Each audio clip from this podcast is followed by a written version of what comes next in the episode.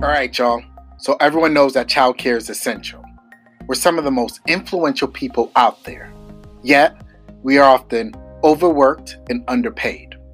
So how can you work full-time, have hobbies, show your friends and family love, self-care, and also fine-tune your skills and grow more in depth? That's where we come in. These Napcast 25, 30-minute segments are designed to help you learn on the go, hear another perspective, spark debate, heck, even agree with us. But honestly, remind you that you're not alone. We live in a complex world, so allow us to challenge your perspective. So are your headphones in? Did you turn the volume up? All right now, good. Let's get it.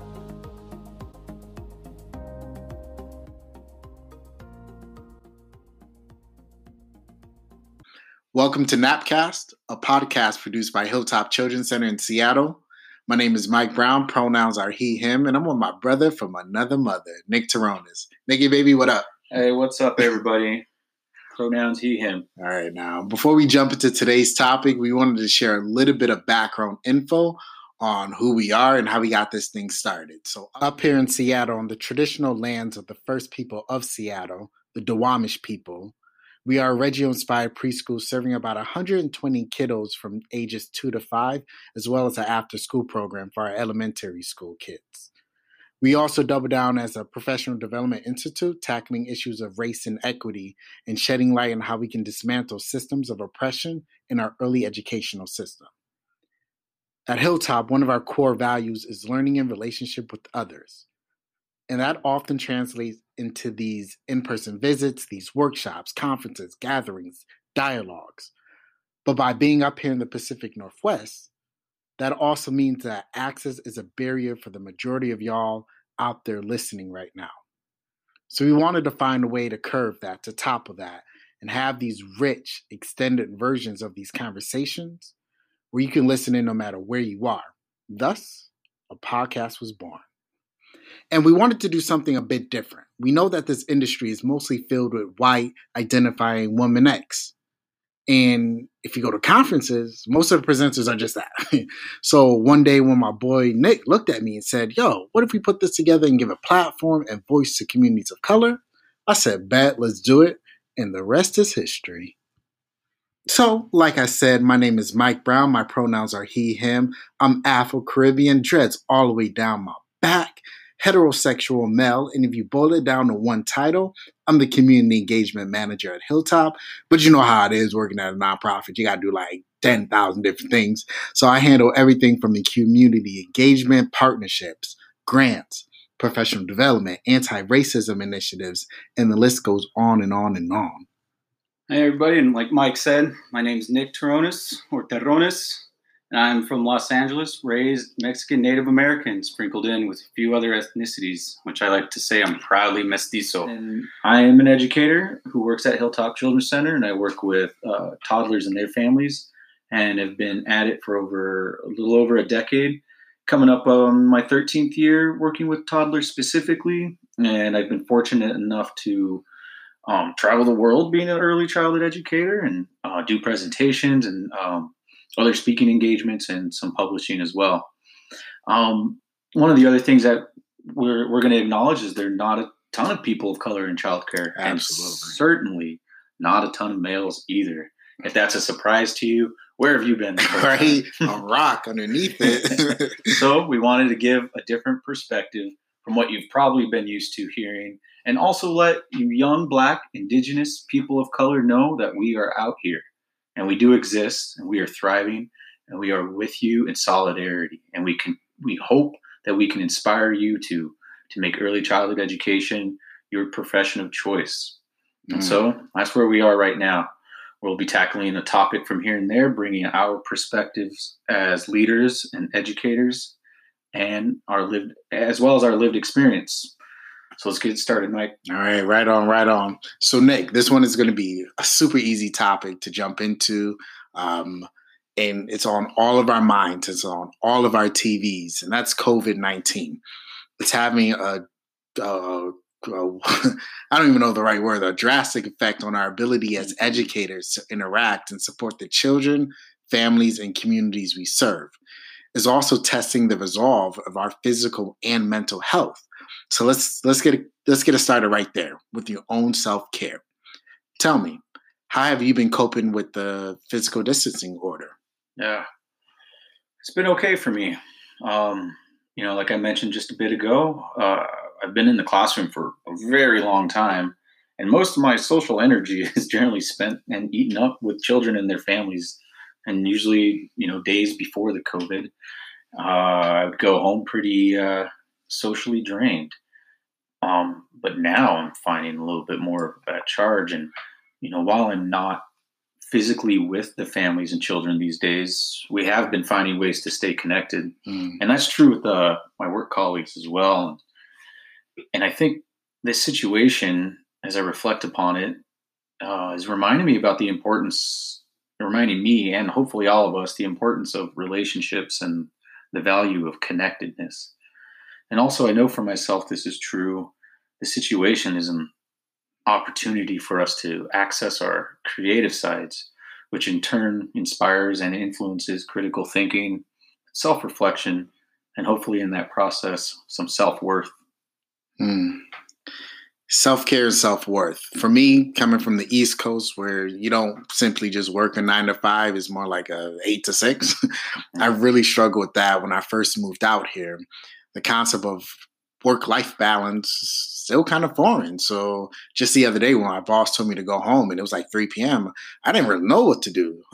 So in terms of self-care and self-worth, how or what does that look like for you? Yeah. As you were saying that, I'm reminded of this old adage of physician, heal thyself. Mm. And to me, I take that as, and this goes out to all you caregivers, all you educators, and all you parents and different family makeups that are caring for young children throughout this. Make sure you are taking care of yourself first. You have to have a little bit of selfishness and take care of yourself so you can be at 100%. You can give that 100% to your child or children that are with you. Not just an educator, philosopher out here too. Right? But I think it's very important, especially these days. It just seems so much more blaring.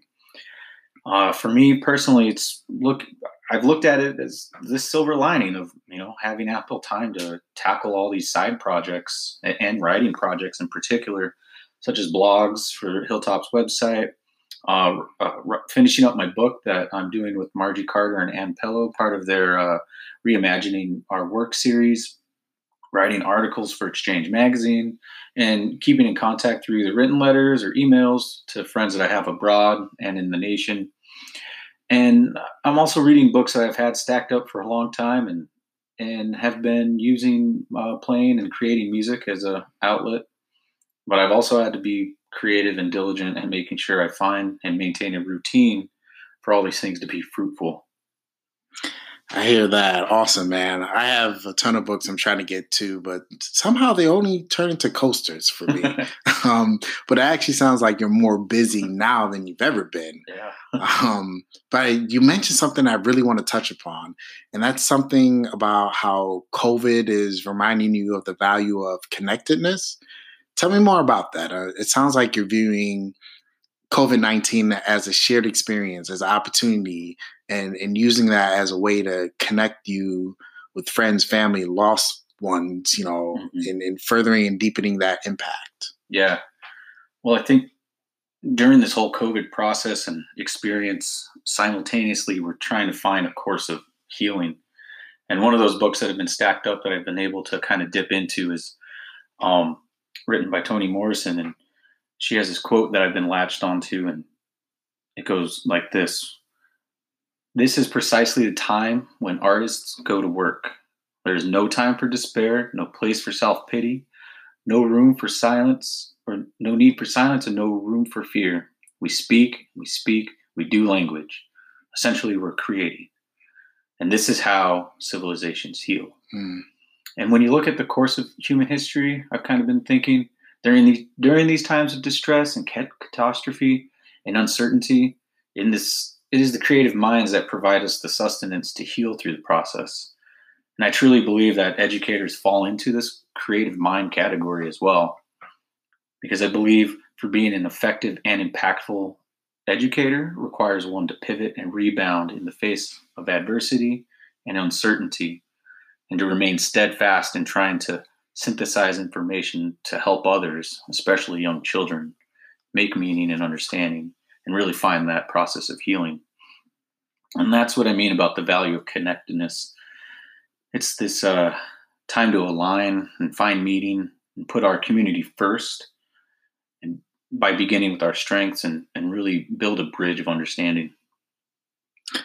That's powerful, especially leading with community first and beginning with our strengths, because that's sort of the routine that I've been leaning into and I've been doing to ensure that I'm taking care of myself and I'm taking care of the people that looks like me and the people that I share meals with and the people that I conjugate with, and the list goes on and on. So routines, I know you mentioned, is important for your own mental health, and hopefully, you know, and it's important for my own mental health. And I'm hoping that everyone else are starting to figure out these new norms, air quotes, new norms, and figuring out how they can thrive in this new reality.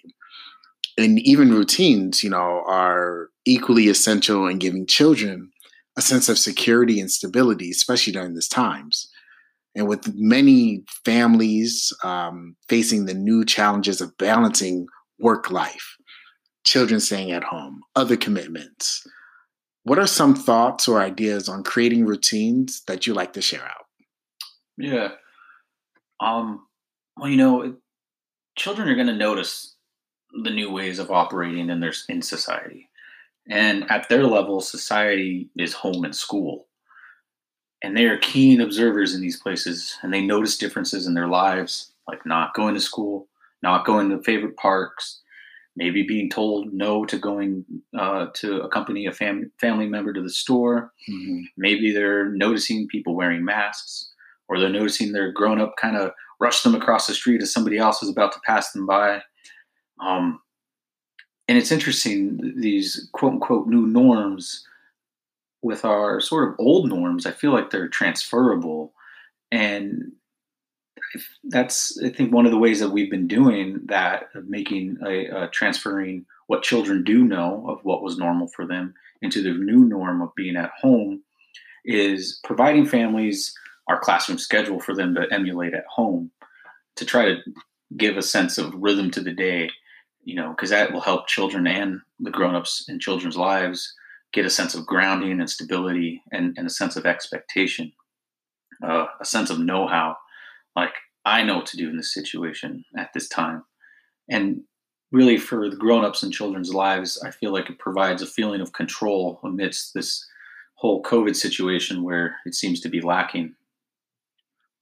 Control, I think we're all struggling to a certain degree, that feeling of control or lack of. Mm-hmm. You know, I have 2 degrees. I'm pushing. It's okay. Say it, Mike. All right. Pushing 29. I was going to say 30, but I'm pushing 29. I still got a couple more years. Even I fully don't understand the magnitude of COVID. So I can only imagine how it looks to a child. And Hilltop, we shut down for 2 weeks before reopening for essential workers. In our community. So for those who are either opening soon, or for the parents at home or the adults at home, how would you describe, Nick, what's the appropriate amount of information to give young children, especially toddlers, since that's an age group you work with, mm-hmm. about why we're staying home, why some people are wearing masks, why life has suddenly seemed to be put on a pause, and not just for COVID, but this is going to be extremely useful information just for future pandemics. Yeah, it's tough to really just to know that you're taking to try to distill big information down to an age-appropriate way, so that way the child's receiving it. You know, taking these big concepts and making it easily digestible for them, relating it to similar experiences that they may have had to help children. And, you know, one of the first steps I would say that an adult really has to embrace is to really accept and believe, truly believe, that young children, even toddlers, have the capacity to understand. Absolutely. That they want to know. Absolutely. That's a very Reggio and strength-based thought process right there, that children are competent, confident, capable citizens. Yeah, most definitely. And, you know, and I think starting with that orientation should always be your first step. That should be your frame of mind going into any big conversations that feel scary. And there's a lot of them. And, you know, in later Napcasts, we'll probably talk about those. But for now, for the COVID situation, you know, I think what will help you stay grounded as an adult is, one, have faith in the child, give them the benefit of the doubt that they're going to be able to understand. And two, be okay with telling the truth. Yes, it's hard to tell the truth during these kinds of things because we don't want to scare them. We don't want to overload children or develop a sense of anxiety. But that's where I would encourage adults to just lean on the facts. For example, I tell my toddlers in the classroom, because, again, they're keen observers in their little societies. Hey, you guys all probably realize we haven't been at school for so many days, right?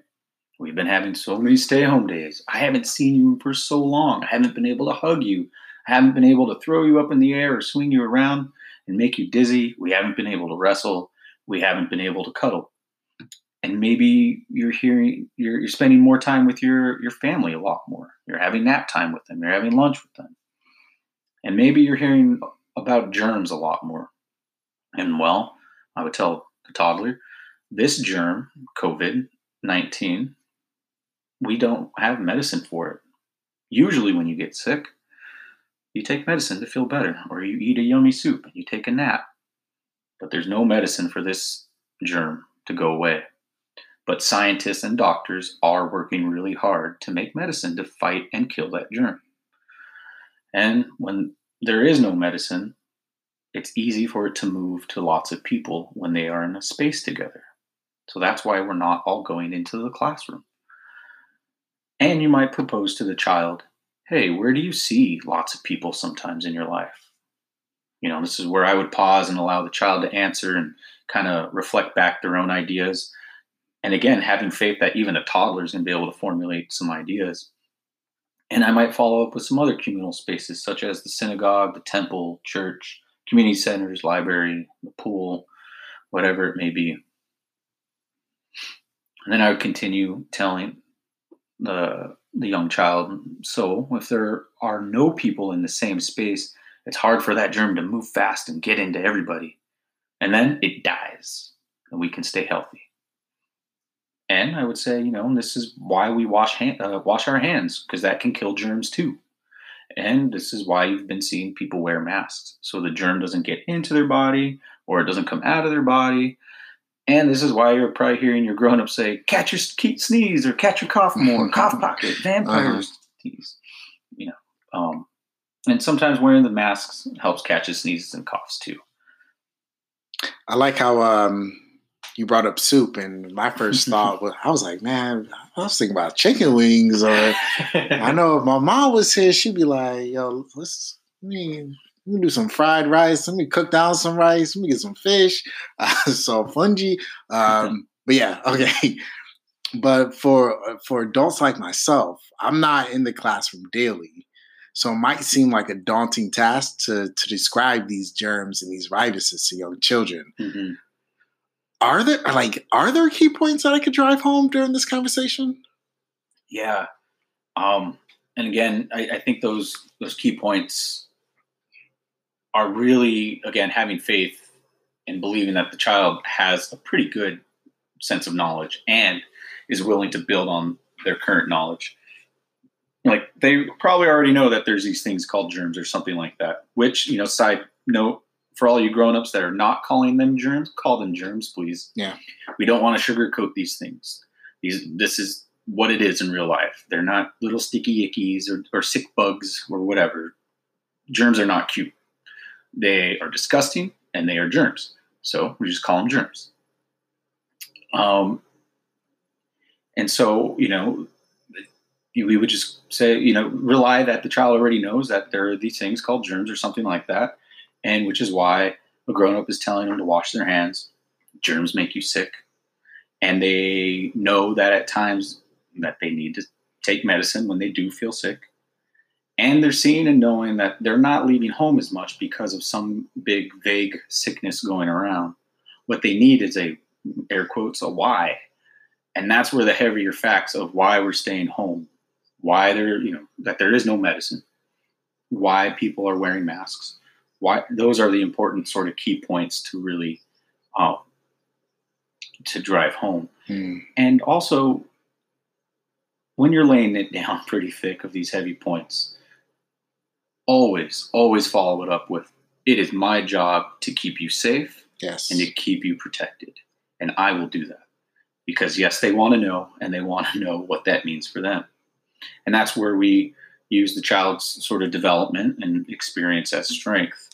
You know, speaking from the early childhood perspective, what we know developmentally, children at this age, at the toddler level and up to about 3.5 years old, are moving through an egocentric point of view. Some people don't change from that. No, it's hard. That's why we need early childhood, y'all. You got to unblur that egocentric view. And what that vaguely, you know, or loosely means is that most of their thinking centers about themselves without regard to most people.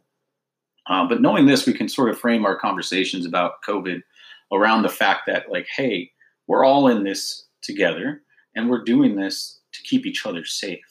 Not going, you know, they're not the only ones that are not going to school. Everybody's missing out. I don't get to go to school. Their other little friends don't get to go to school most of the time. A lot of preschoolers are not going to school. And, you know, a lot of their families who are working from home or might just be home, they're having to miss work. Everybody's missing out on something. These are some things that I think they do need to know and can understand. And also with this egocentric stage of development, I think it could be looked at as a blessing rather than the curse, it sounds like. Because what they're really trying to figure out, they're trying to unblur what their sort of feelings mean in relationship to other people. They want to know what this experience or particular experiences mean for them, and they want to know why. And mostly this stage of development, egocentrism, as I like to think of it as, it's a mechanism for self-preservation. They want to know that they are safe and secure. They want to know that they'll be cared for. We'll be right back.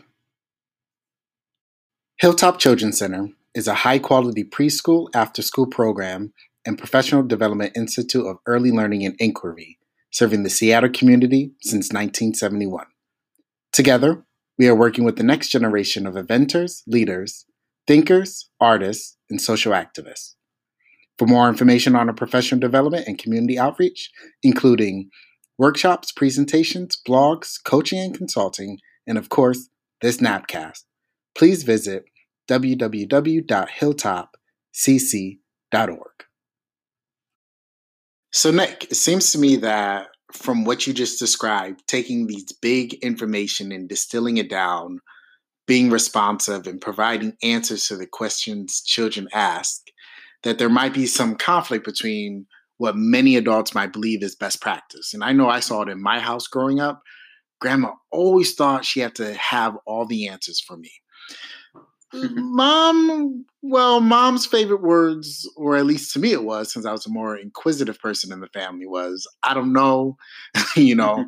And I mean, Mom used to always follow that up with, leave me alone, boy. You know, my Caribbean people out there know what that means. But I'm really interested in hearing, is there a balance? Can you have both? Yeah, I hear you, Mike. There's when I was thinking about this, like, I just recalled, you know, so many flashbacks of my childhood came through, of my parents saying, you know, because I said so, and do as you're told. Because I said so. Yeah. And when I look back at it now, I think I was on to some point of, like, maybe I stumped the adult, you know. And now being an educator with young children, I could see where that sort of that attitude of the adult comes from. But what has really allowed me and really helped me enjoy the whys and the how comes and general questioning and curious nature of children is simply like letting go of this idea that I need to know, and specifically letting go that I have to know answers to everything. And I think that this can easily become a folly of any educator, is that you know, the need to know to be able to teach is, and I think that can actually be a fault. I think being okay with not knowing and admitting that to your child or children you care for, that adults don't always have answers all the time, and modeling uncertainty is as valuable as modeling the sort of being assured. And I believe that this shows children that it's okay to sit with uncertainty, that it's okay to remain curious for some time and to just kind of stew in it and just keep going on about life. And of course, you know, there is definitely a something to it about finding balance as well. And I think reminding yourself where a child is developmentally will help you keep you, the adult, grounded to be the best model you can be for them. And, you know, the child always needs assurance of what you can and what you will do for them. And when it's obvious, children in my care are scared about something, or there's a situation that brings them anxiety, a simple reminder of like, hey, it's my job to keep you safe. I love and I care for you, and I will keep you safe. That is my job. Just kind of like I mentioned earlier. And sometimes they need the explanation of how, but not always. And in many cases I've come across, it's usually an adult's anxiety that the child is drawing on. And for the adults, I would encourage you to kind of fake it till you make it, you know, meaning like, for the child's sake, just you're okay with it being uncertain. Have that sort of confidence. Fake it till you make it. I can certainly do that. So I want to actually switch gears just a little bit here and zoom out just for a moment. So much of our society is polarized. You're either on one side or the other. And as a provider, you're either open or you're closed due to COVID. And regardless of what you decided out there, I can't stress enough to each and every provider that you made the right decision. Oh. Whether you're still providing care or not providing care, you made the best decision in a time of a crisis where there was very, very little guidance. You contributed to the greater good, whether that's from staying home, practicing physical distancing, doing remote learning. You contributed to the greater good if you're caring for essential workers, for grocery store employees, for the community that you serve. And here at Hilltop, we have decided to provide care for our families at Hilltop and in the community who are essential workers. So for families who are at home, what are ways you're keeping preschool alive for them, Nick? Yeah. With my families, well, I mean, first, I couldn't have said that any better, Mike. It is, you know, this is all very murky water. Nobody has any idea of how to deal with this, you know. Mm-hmm. With all the technological advances and everything that we've been able to have at this point, you would think, oh, yeah, we know how to handle some disease, but obviously not. But with my families and children, the way we've been sort of responding and to this crisis and keeping communication and the preschool vibe alive is utilizing all the communication platforms that technology has to offer. That's Zoom, FaceTime, Skype, Google Drive. They've all helped us stay connected. And as somebody who doesn't necessarily care for technology, it's definitely been something that I've been embracing. And my teaching team and I have been uploading videos of us reading books, singing songs that the children are familiar with, playing our instruments, playing games we would play at our, what some people might call their circle time. And even showing them aspects of our own personal lives, like our homes, our pets, things we eat, our backyard sometimes. We've also been sending out daily emails, usually with some sort of activity or play ideas that families can do with their kids at home. And as I mentioned earlier, in the Napcast, we, you know, gave parents our class schedule. Mm-hmm. And so that's when they can implement some of these play ideas and activities. And we've also had all class Zoom meetings, which is actually quite entertaining with 10 to 12 two-year-olds.